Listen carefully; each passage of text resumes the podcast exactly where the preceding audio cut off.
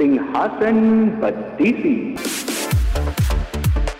सिंहासन बत्तीसी। चौदहवीं पुतली सुनैना, विक्रमादित्य और हिंसक सिंह का शिकार।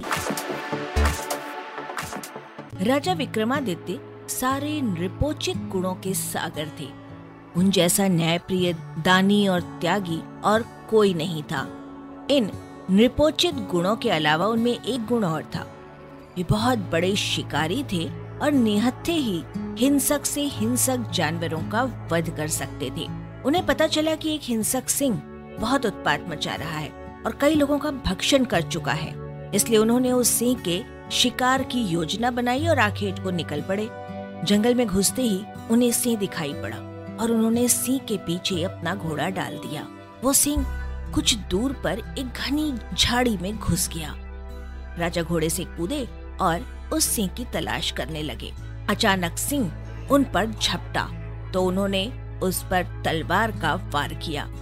झाड़ी की वजह से वार पूरे ज़ोर से नहीं हो सका, मगर सिंह घायल होकर दहाड़ा और पीछे हटकर घने वन में गायब हो गया। वे सिंह के पीछे इतनी तेज़ी से भागे कि अपने साथियों से काफ़ी दूर निकल गए। सिंह फिर झाड़ियों में छुप गया। राजा ने झाड़ियों में उसकी खोज शुरू की। अचानक उस शेर ने राजा के घोड़े पर हमला कर दिया और उसे गहरे घाव दे दिए। भय और दर्द से घोड़ा हिनहिनाया तो राजा पलटे। घोड़े के घावों से खून का फव्वारा फूट पड़ा। राजा ने दूसरे हमले से घोड़े को तो बचा लिया, मगर उसके बहते खून ने उन्हें चिंतित कर दिया। वे सिंह से उसकी रक्षा के लिए उसे किसी सुरक्षित जगह ले जाना चाहते थे, इसलिए उसे लेकर आगे बढ़े। उन्हें उस घने वन में दिशा का बिल्कुल ज्ञान नहीं रहा। एक जगह उन्होंने एक छोटी सी नदी बहती देखी। वे घोड़े को लेकर नदी तक आए ही थे कि घोड़े ने रक्त अधिक बह जाने के कारण दम तोड़ दिया। उसे मरता देख राजा दुख से भर उठे। संध्या गहराने लगी थी, इसलिए उन्होंने आगे न बढ़ना ही बुद्धिमानी समझा। वे एक वृक्ष से टिककर अपनी थकान उतारने लगे। कुछ ही क्षणों बाद उनका ध्यान नदी की धारा में हो रहे कोलाहल की ओर गया। उन्होंने देखा दो व्यक्ति एक तैरते हुए शव को दोनों ओर से पकड़े झगड़ रहे हैं। लड़ते लड़ते वे दोनों शव को किनारे ले आए। उन्होंने देखा कि उनमें से एक मानव मुंडों की माला पहने हुए विभत्स दिखने वाला कापालिक है और दूसरा एक बेताल है जिसकी पीठ का ऊपरी हिस्सा नदी के ऊपर उड़ता सा दिख रहा था। वे दोनों उस शव पर अपना अपना अधिकार जता रहे थे। कापालिक कहना था कि ये शव उसने तांत्रिक साधना के लिए पकड़ा है और बेताल उस शव को खाकर अपनी भूख मिटाना चाहता था।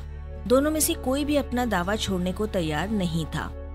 विक्रम को सामने पाकर उन्होंने उन पर न्याय भार सौंपना चाहा, तो विक्रम ने अपनी शर्त रखी। पहली ये कि उनका फैसला दोनों को मान्य होगा और दूसरी कि उन्हें वे न्याय के लिए शुल्क अदा करेंगे। कापालिक ने उन्हें शुल्क के रूप में एक बटुआ दिया जो चमत्कारी था तथा मांगने पर कुछ भी दे सकता था।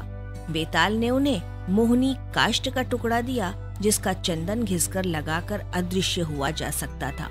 उन्होंने बेताल को भूख मिटाने के लिए अपना मृत घोड़ा दे दिया तथा कापालिक को तंत्र साधना के लिए शव। इस न्याय से दोनों बहुत खुश हुए तथा संतुष्ट होकर चले गए। रात घिराई थी और राजा को जोरों की भूख लगी थी, इसलिए उन्होंने बटुए से भोजन मांगा।